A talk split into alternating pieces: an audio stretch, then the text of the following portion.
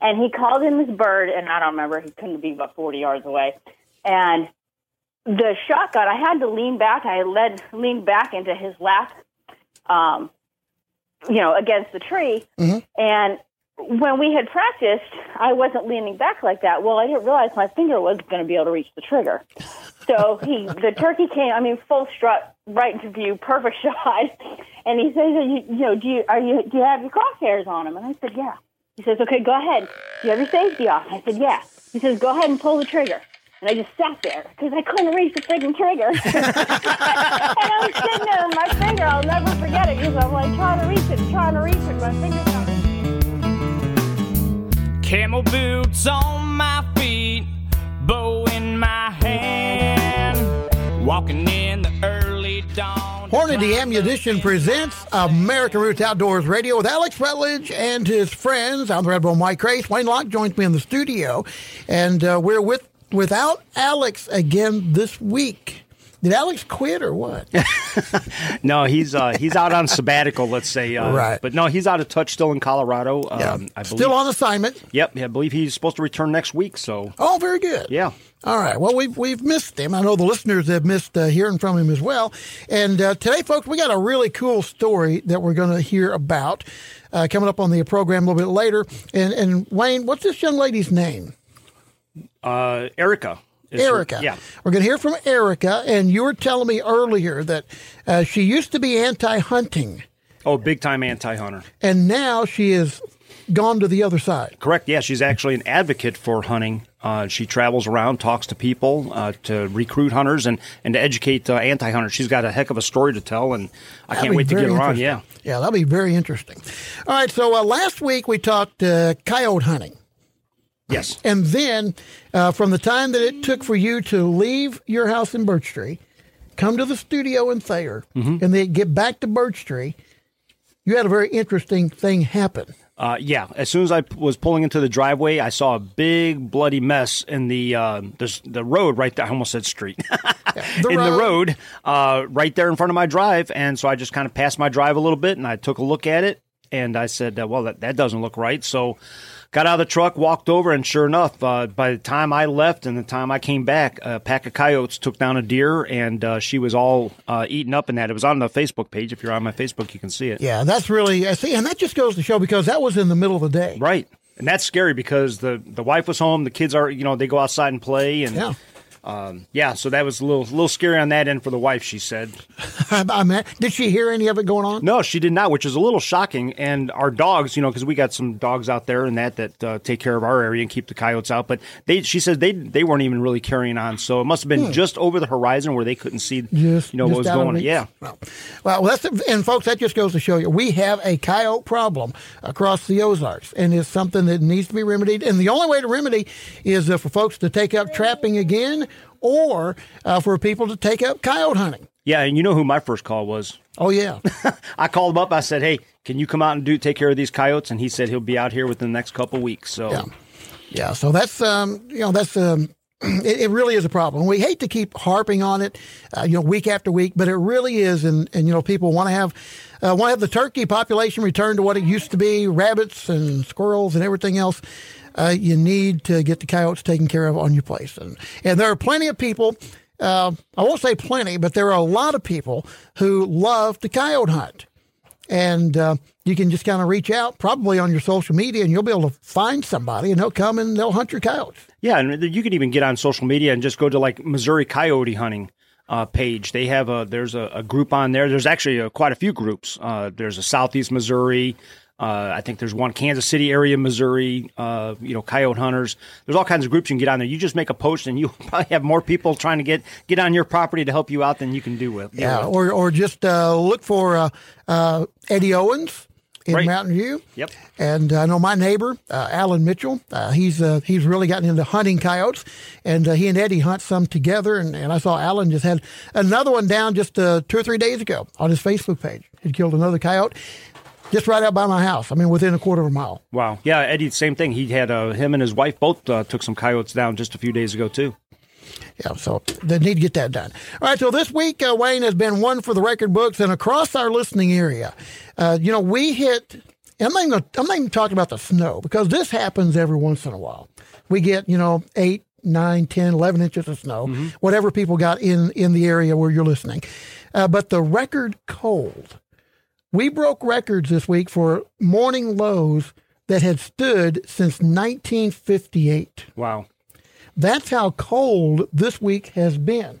And I blame you coming here from Ohio and bringing it with you. That's actually what my wife says. She goes, "Look what she goes. I think we brought it from Ohio down here. Everybody's gonna be mad at us." but yeah, the record. I mean, uh, we lost our water in the house for quite a few hours Right. that morning, and uh, got the heaters up underneath the cabin there, get them on the back on the pipes and that. But oh, it was ridiculous cold. I mean, it wasn't too much for me. I finally this year had to put a coat on for the first time. Yeah, you did. You know, but uh, it was crazy. Yeah, it's uh, uh yeah, just the the winter winter like we haven't had in a long, long Yeah. time, long, long time, and and the sustained cold. You know, every once in a while we'll get a day or 2 Mm-hmm. But this thing going on for you know four, five, six days, Right. of just bitterly cold weather. That just doesn't happen here very often. So, No, and I'm feeling I'm feeling uh, bad for the people down there in uh, Texas right now. uh, Texas and Oklahoma and uh, South Arkansas. My youngest son, you know, is a, um, a, a power lineman, works on the high lines, and uh, he has been all over Arkansas this week, and uh, currently is in Mississippi. Okay. Uh, his crew got sent to Mississippi. We're recording on Thursday.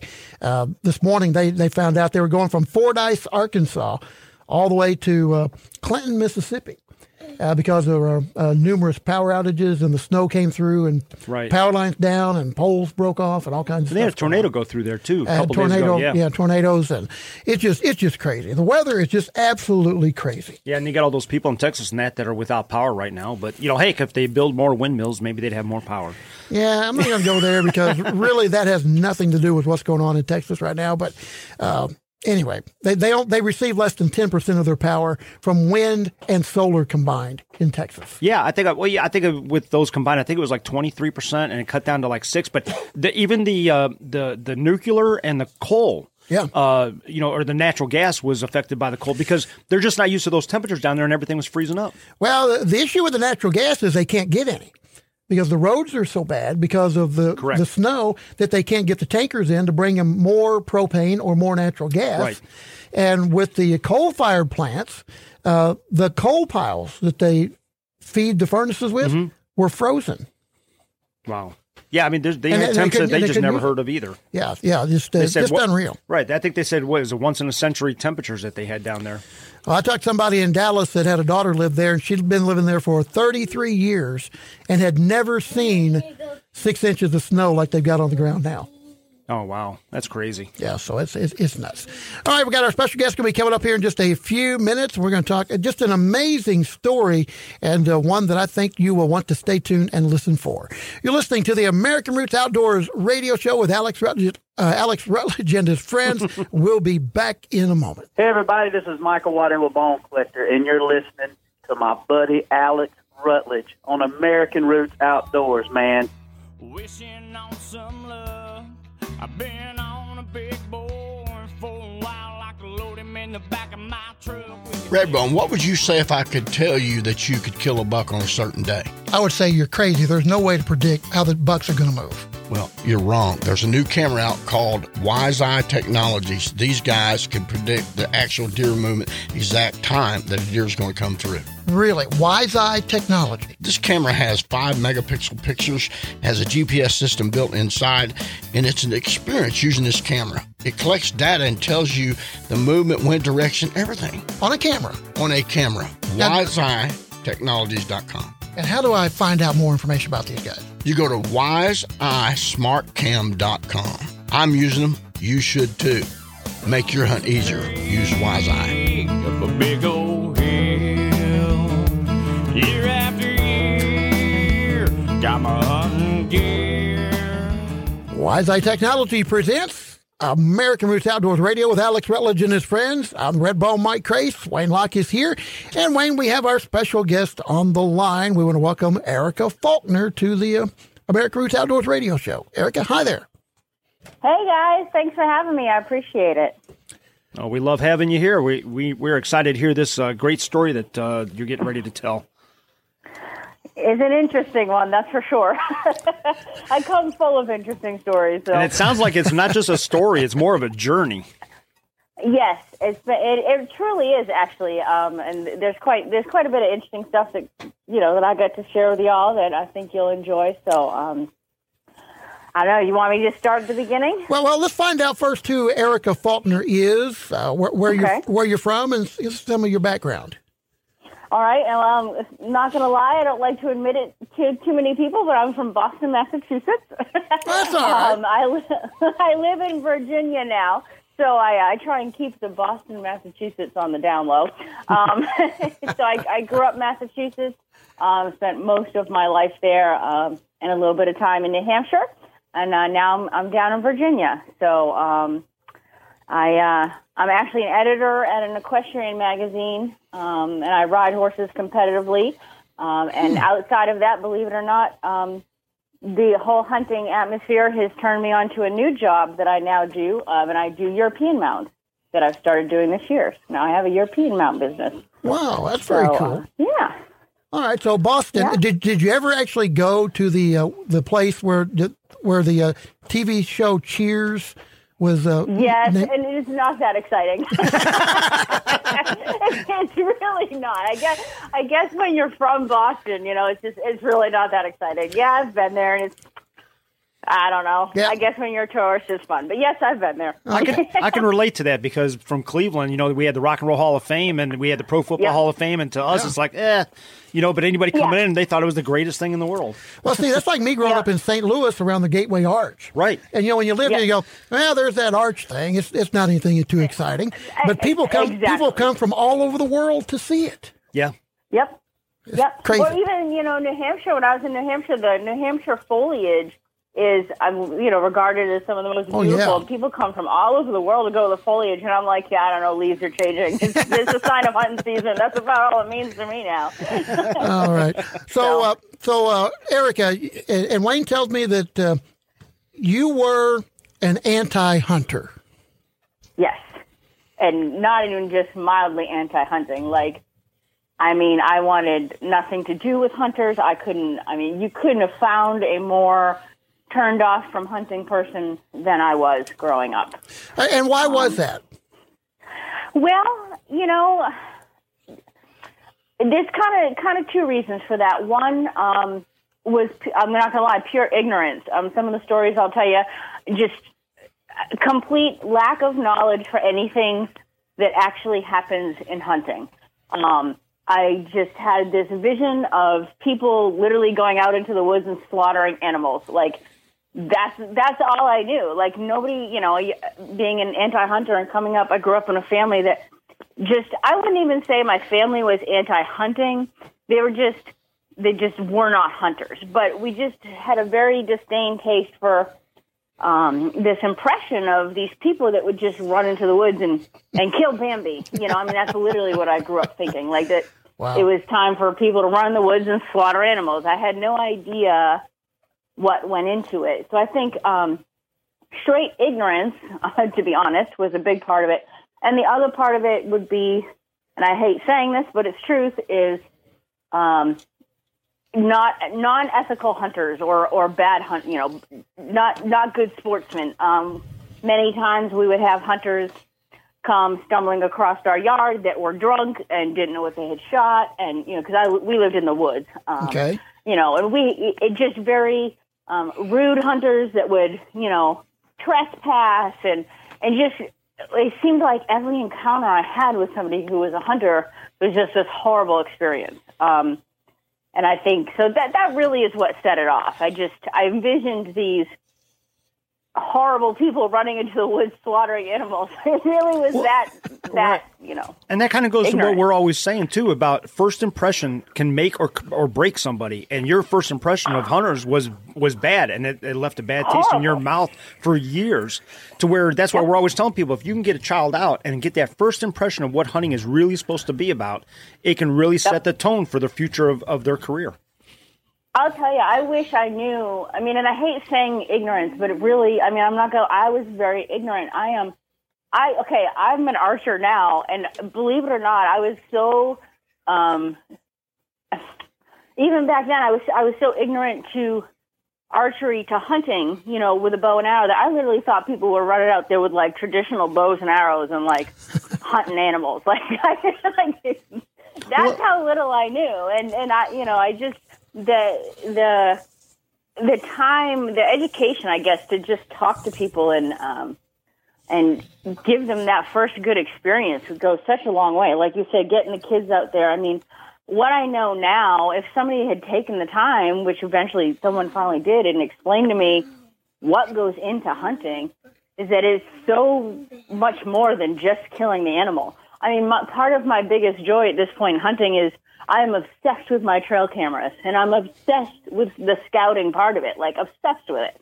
And um, and I think if if people treated anti-hunters with less of a oh they're horrible people and they don't you know they just think you know whatever they're they're just ignorant and and and look at them in a down light and maybe took the time to realize if someone just talked to them a little bit and showed them like outside of actually killing the animal what goes on i think you'd be surprised how many might actually turn Right. Yeah, I, I, you know, I, I could see that, and, and, you know, to kind of sum up here before we wrap up this segment, uh, basically it was because you were not exposed. I mean, you were an anti-hunter right. because you had not been exposed or taught anything about hunting or the process or or the lifestyle that is the hunting lifestyle. Exactly. You know, I find that almost a little odd too, because she says she grew up in the woods.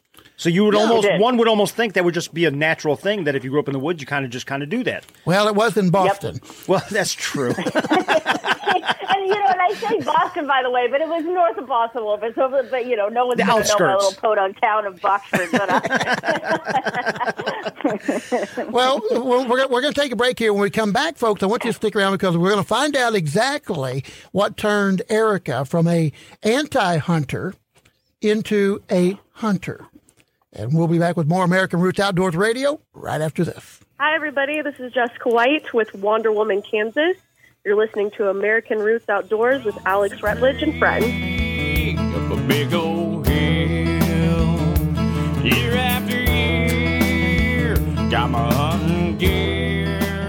Wise Eye Technology presents American Roots Outdoors with Alex Rutledge and friends. This is Wayne. Got Mike Grayson in the studio here with me, and we have Erica Faulkner on the phone who was what we all like to term as the evil anti-hunter people that uh, you know would always uh, look at us as hunters in a, a, bad light. They'd probably you know turn their nose up at us and make comments when we walked by and wearing our camo and that. But Erica, things changed for you, and you know, why don't you fill us in? How did what was the first step that made you say, "Hmm, maybe this isn't uh, what I thought it was"?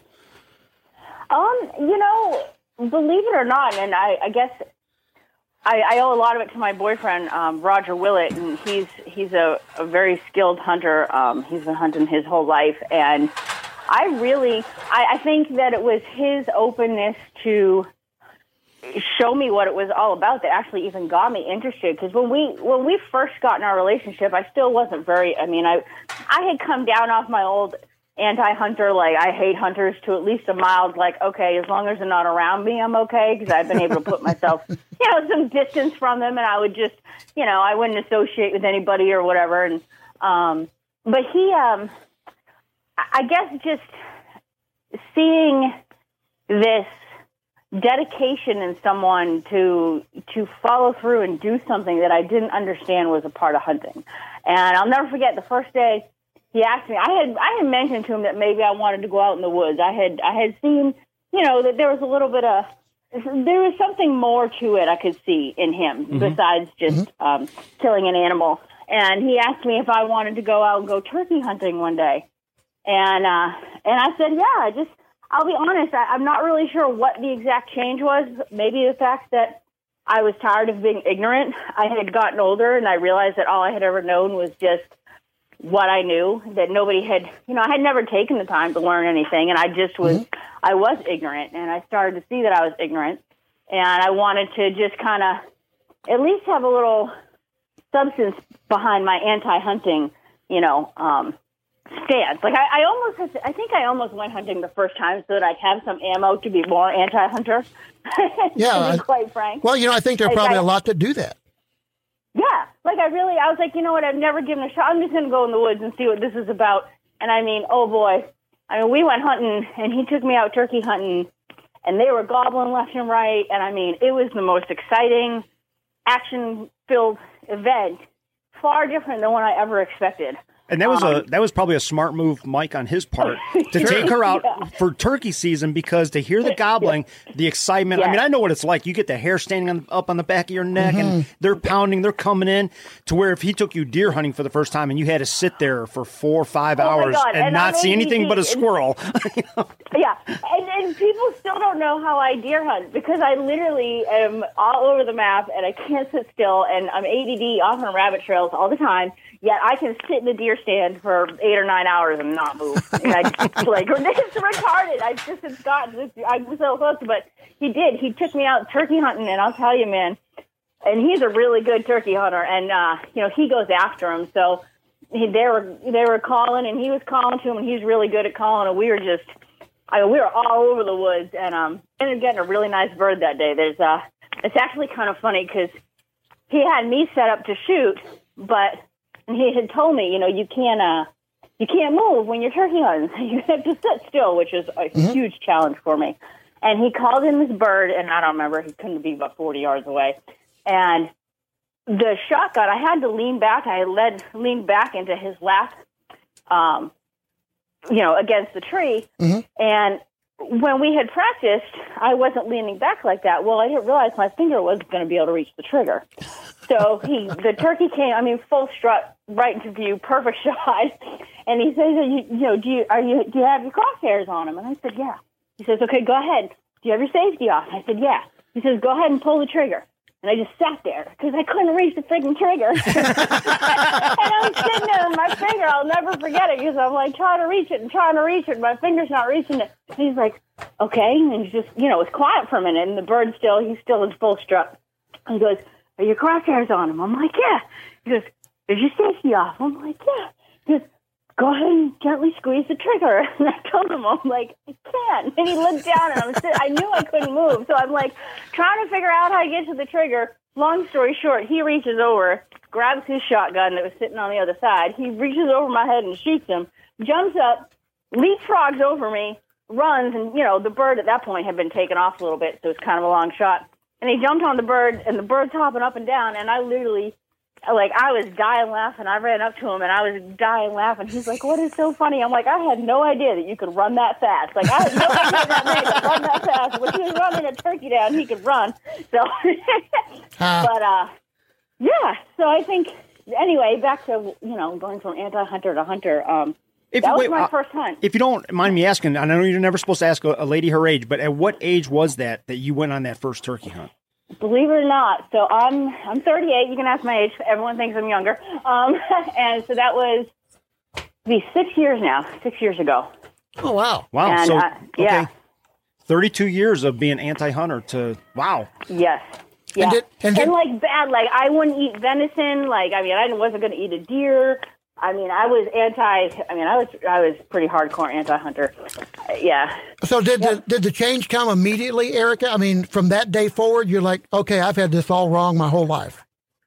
Um, that day sparked the interest, and then really, and it's funny because most people, you know, turkey season is so exciting, but once I got into deer season and I started like it did spark the interest, but once once I started really just learning about other things in hunting, um, the trail cameras, the wind, the moon, how animals move, and it became more of a game. So th- I would say the next season, um, during deer season, is when I really switched. And I'll tell you, once I switched, I mean, there's there I switched. I mean, I predator hunt, uh, I turkey hunt, I deer hunt.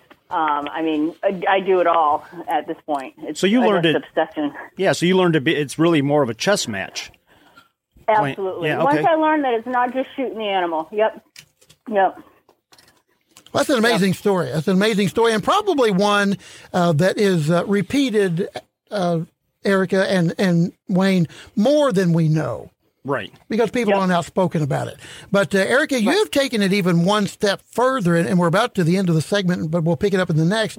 You're you're you're taking it to a whole nother level, and now that you you are a hunter, now you are actively recruiting other folks from non-hunter to hunter. Is that correct? I try all the time. I try all the time. I um, I I just wish somebody had taken the time when I was younger to not treat me. And, you know, and this is and this. I'm going to go ahead and, and and call out hunters because this is where the hunters fail at it. But instead of treating anti-hunters as these as the horrible other side, which is is how you know anti-hunters treat hunters, we've got to look at them in the light that literally it's it's ignorant. Like they're not in a bad way, but they just don't know. And if you can just look at their situation, go, they just don't know. And if you can just teach them something, mm-hmm. you could you could change so much. I, and there's been a whole bunch of people. I mean, I've got a whole bunch of girls that you know have.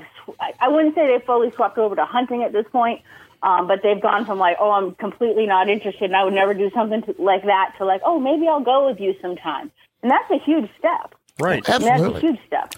All right, folks, we need to uh, take a break here. Eric is going to be back with us in the next segment. You're listening to American Roots Outdoors Radio with Alex Rutledge and his friends. Hey, this is Eddie Salter, and you listen to American Roots and Outdoors with Alex Rutledge and friends. Passed on down, planted deep in the ground around your heart. So you never gotta worry what the wind American Roots. Hi, everybody. This is Alex Rutledge with American Roots Outdoors. How many of you need an attorney? If you're like me, sometimes you do. I go to Zane Prevet at the Prevet Law Office, Willow Springs, Missouri. No case is too big or too small. You can call Zane at 417 469 3535. Zane Prevet at the Prevet Law Office. This is Alex Rutledge, and he is my attorney.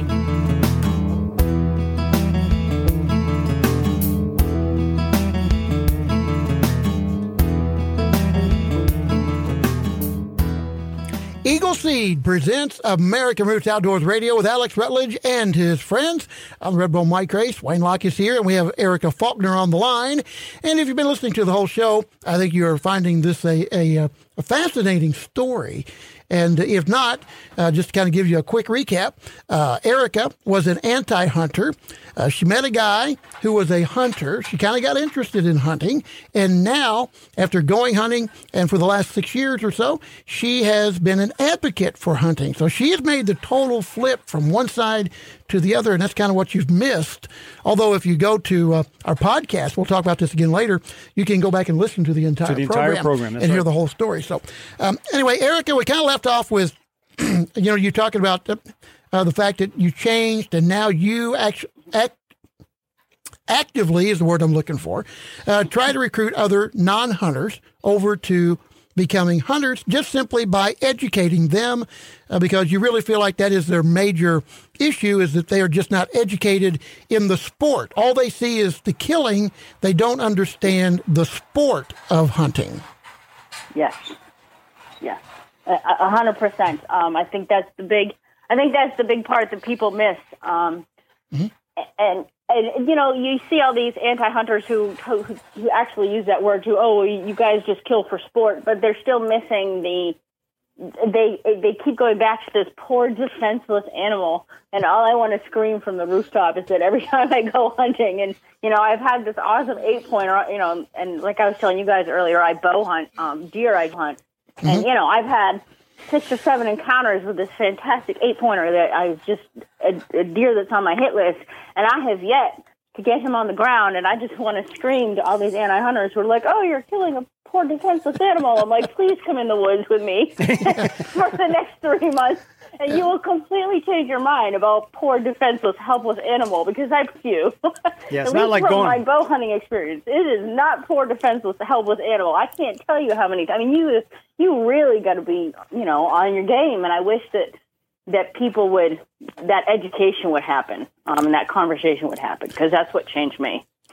Yeah, I think those people they they fail to see the challenge uh, that it is, and and just the things that you have to do to get an animal within bow range or a turkey within shotgun range or you know, a coyote even just come out in the clear where you can get a shot at it at 300 yards. I mean, it's all a huge challenge. Yeah, and the great outdoors is not Yep. a grocery store. You can't just walk in, grab your meat, and walk out. You know, so and I don't think they un- I don't think they understand that. But you know, hey, speaking of archery, you know, you're you're talking about you're strictly a bow hunter for when it comes to deer and that.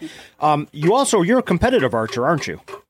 Yes, I am. Um, and that actually, that that pretty much came around the time that I started hunting. Um, maybe a little bit before, about a year before. Um, I started um, competitive archery. My my first actual big tournament was the Las Vegas tournament, which was the World Championships for archery. Um, and that that was the first one I went to. Um, you can't get anything past me without going going full gun on something. I, I got to go step on the big stage the first time.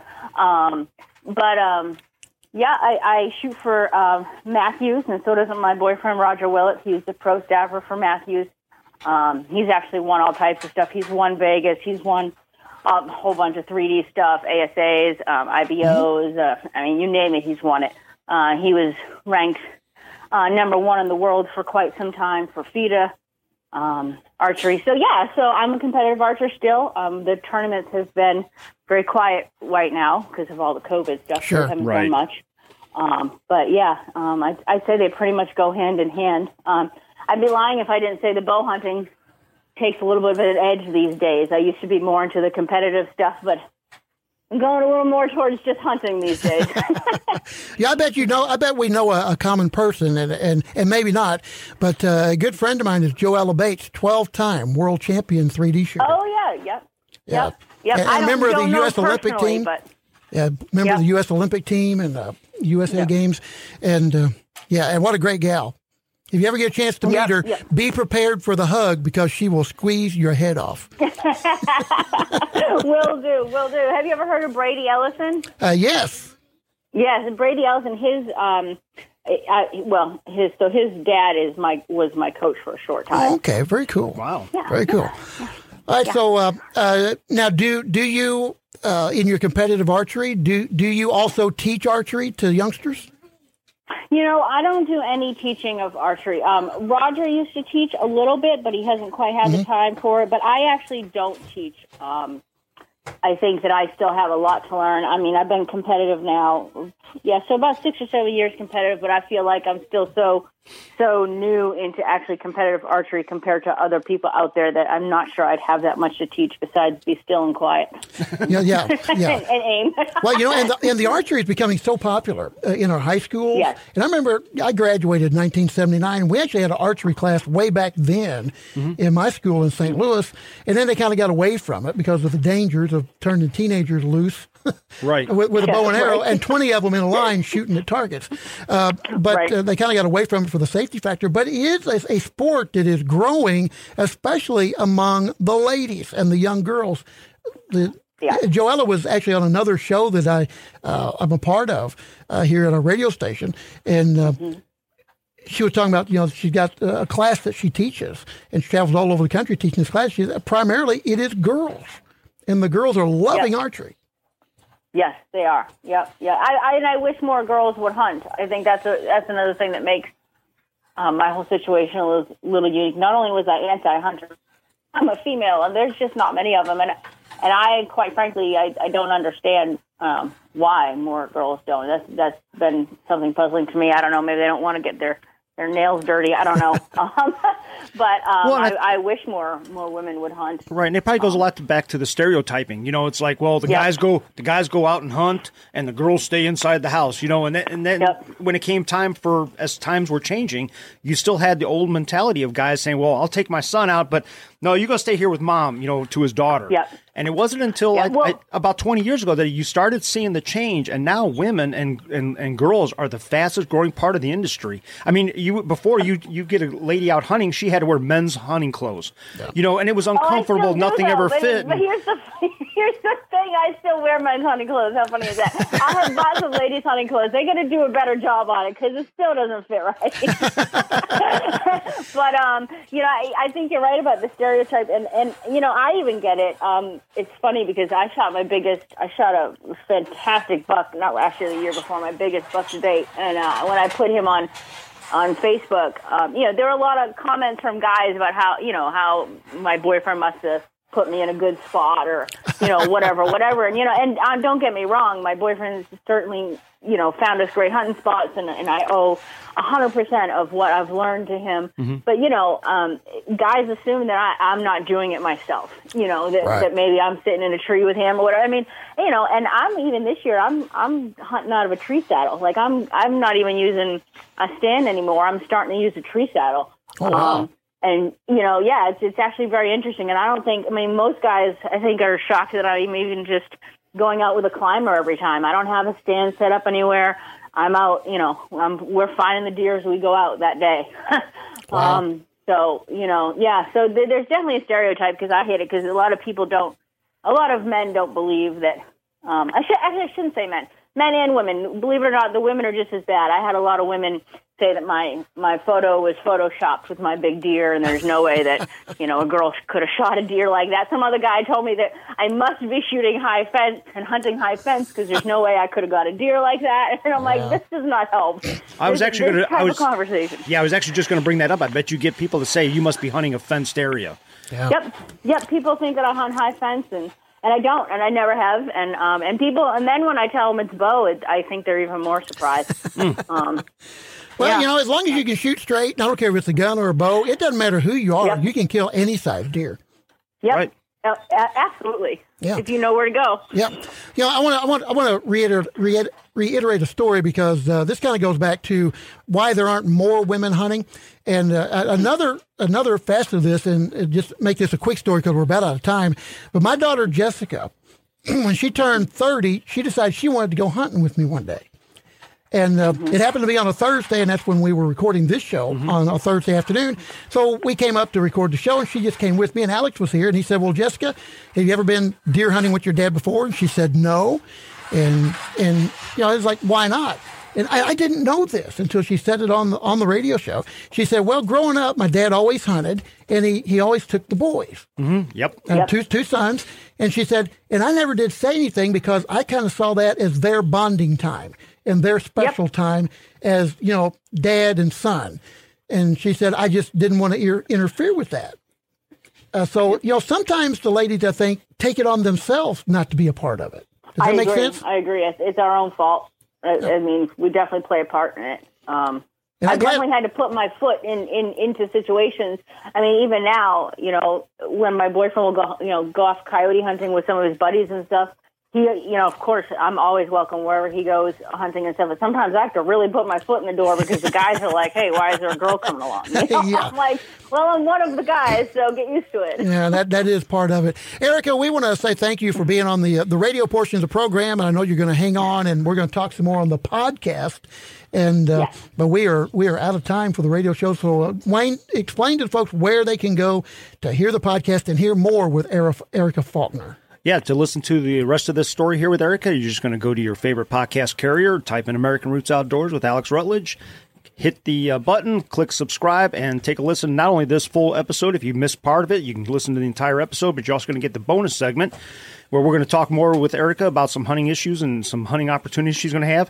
But uh, also be sure to check out the American Roots Outdoors uh, page on uh, Facebook and the American Outdoors podcast on uh, Facebook also. And we can on that group there for the podcast one, you'll be able to do some communication with us, uh, one-on-one talking, and uh, ask questions that we can ask on the air. Which we also have a listener question for Erica on the bonus segment too. So All right, very cool. All right, as we always say, when your roots run deep and strong. there's no reason to fear the wind. See you next week, everybody. So you never gotta worry what the wind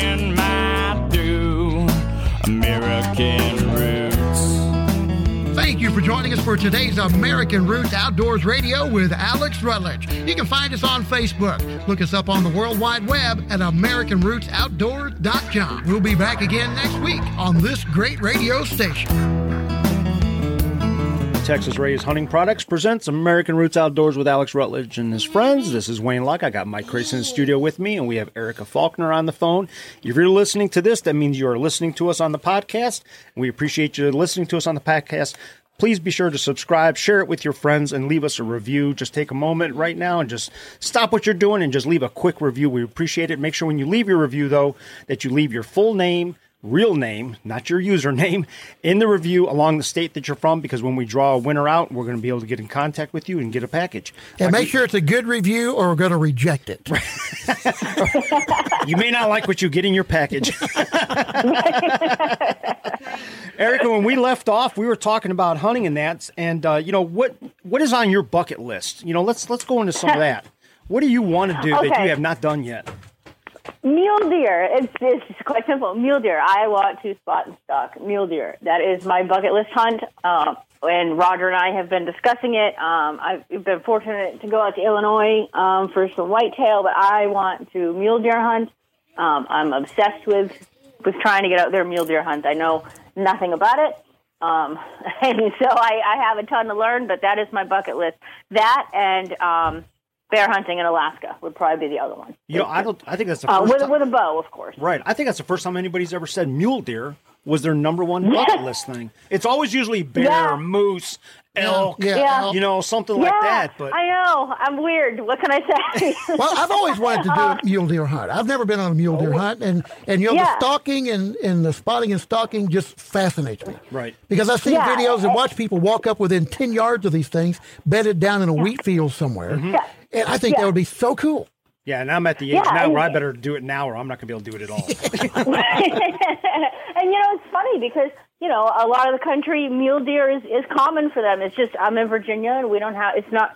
It's just not common. So to me, it's it's a very you know a very foreign um um what to go hunt. And I just uh, I don't know. I'm obsessed with it. I don't know why. I think they're fascinating. I think they're the, absolutely cool looking. I just there's the whole experience looks fascinating to me. My boyfriend has gone elk hunting a lot. Actually, he's got a huge elk, here in our in our house. Um, believe it or not, I'm one of the few elk hunting just doesn't. And I'm sure I'll do it someday, but it's it is not on the top of my list. Mule deer for sure. Wow. Yep. What about turkey? Yeah. Are, you, are you looking to do a grand slam? Yeah, no, you know it's funny because I do enjoy turkey hunting too, but I'm gonna tell you, man, I am I'm just stuck on deer hunting right now. Um, deer hunting and coyote hunting are the two things that I'm really stuck on. I do, I, I mean, I turkey hunt, I turkey hunt every year, but I don't turkey hunt like I deer hunt and like I coyote hunt. No. Yep. Well, we our last few episodes have been on, on uh, coyote hunting and trapping and that. And matter of fact, last Yep. week we had uh, John Collins on uh, from Tooth and Claw TV.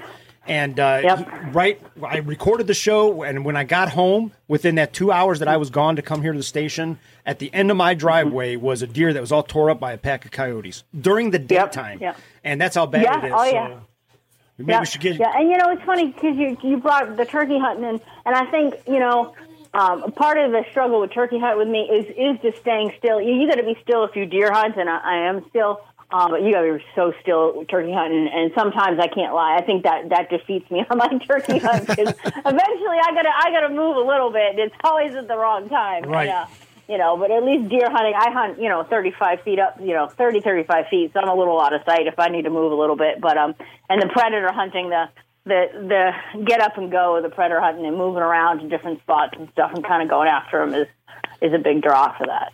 Right. Now, where can people, if they want to get in contact with you to maybe, you know, you got people listening to this saying, you know, I maybe she's got a story to tell that I want to hear more about and they want to get a hold of you. How can they get a hold of you?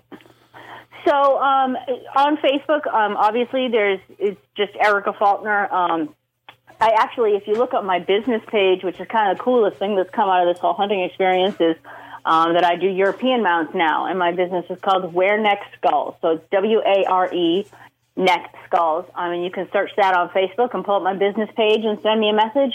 Um, there's there is an Erica Faulkner Archery Facebook page, um, but I don't really go on that very much. So if anyone wants to chat, I've got a ton of stories to tell. They can look me up on that business page and send me a message, and uh, I'd love to chat anytime. I love to talk about hunting with anybody. So. Yeah, and, and of course, we're going to put the link on to all those pages on the bottom of the podcast so they can scroll up and just hit the link, take them right to it.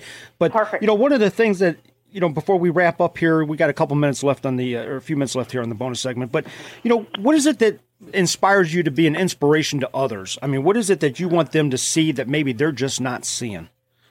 Um, And how can that be? You know, and how I can it, how can it be achieved? So I think I think what I want others to see is my is how self sufficient hunting has made me.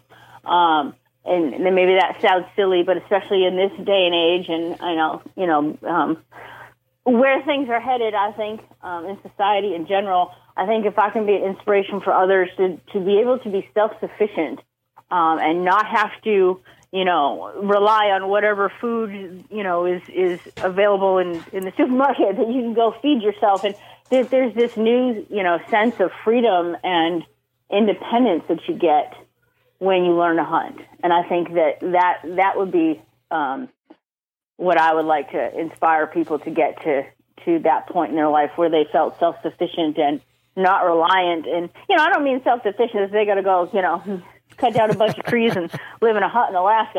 Like you know but they, they can take care of themselves. And if if things if times get difficult that you know you know where your food comes from and you know what you're putting in your body. You know that when push comes to shove you're going to survive through anything. Um, and i think that's that's what i would want to You know, Wayne, I know that you know you you, you moved to the Ozarks here from Ohio, and, and I've lived here in the Ozarks now for forty plus years, and uh, I, I, I grow a garden. Uh, I raise chickens to butcher, Yep. and I raise chickens for eggs, and, uh, and a lot of this I've done over the last ten years. I'm building a hog pen to raise to raise my own pigs to Yep. butcher, and um, one of the reasons that I kind of got rid of the horses because I want to get my field ready because I'd like to raise a steer to, to butcher. And somebody said, "Why do you want to do all that? That's work." And I said, "Because I want to be more self sufficient." Right. And you know, Yep. my wife and I we, we take pride in our garden, and uh, we Yep. can we can eat salad every night for a whole summer, and not buy one vegetable at the grocery store. Oh, and Erica, Yep. you've got to Yep. see his garden. We're not talking like a little tiny petite garden that will feed two people. This Ah, garden it is sounds like this garden is big, beautiful, and his the size of the stuff that he's producing is amazing. Well, and See, I, I want a garden like that eventually. I travel too much with archery and stuff that I can't really have that right now. Sure. But that would be that's eventually my goal. Well, and that, well, like it's, part, it's part of the self sufficiency. Right. I mean, we we, we Yep. put up usually about forty eight uh, quarts of uh, homemade pickles every year, and we Yep. we freeze our tomatoes for making chili and vegetable soup in the winter. Yep. And you know, my wife she even freezes the okra and and peppers and things, so we have them all winter long. When we want to have fried okra. We used to have fried okra Yep. in January, and it's fresh. You know, I was just I, Right. something just dawned on me. I bet you the easiest person that Erica could turn from anti-hunter to hunter is an anti-hunter who is just all about being organic vegetables. because you're not going to Well, get more it's true, organic though. Meat than a deer. you know, It's true. It's true. But you know what though? This they're some of the hardest. I hate. I hate that. You know, here I'm, I'm going to stereotype somebody, but they're they're some of the hardest to turn. I'm telling you. Oy. Yeah, I, I would imagine.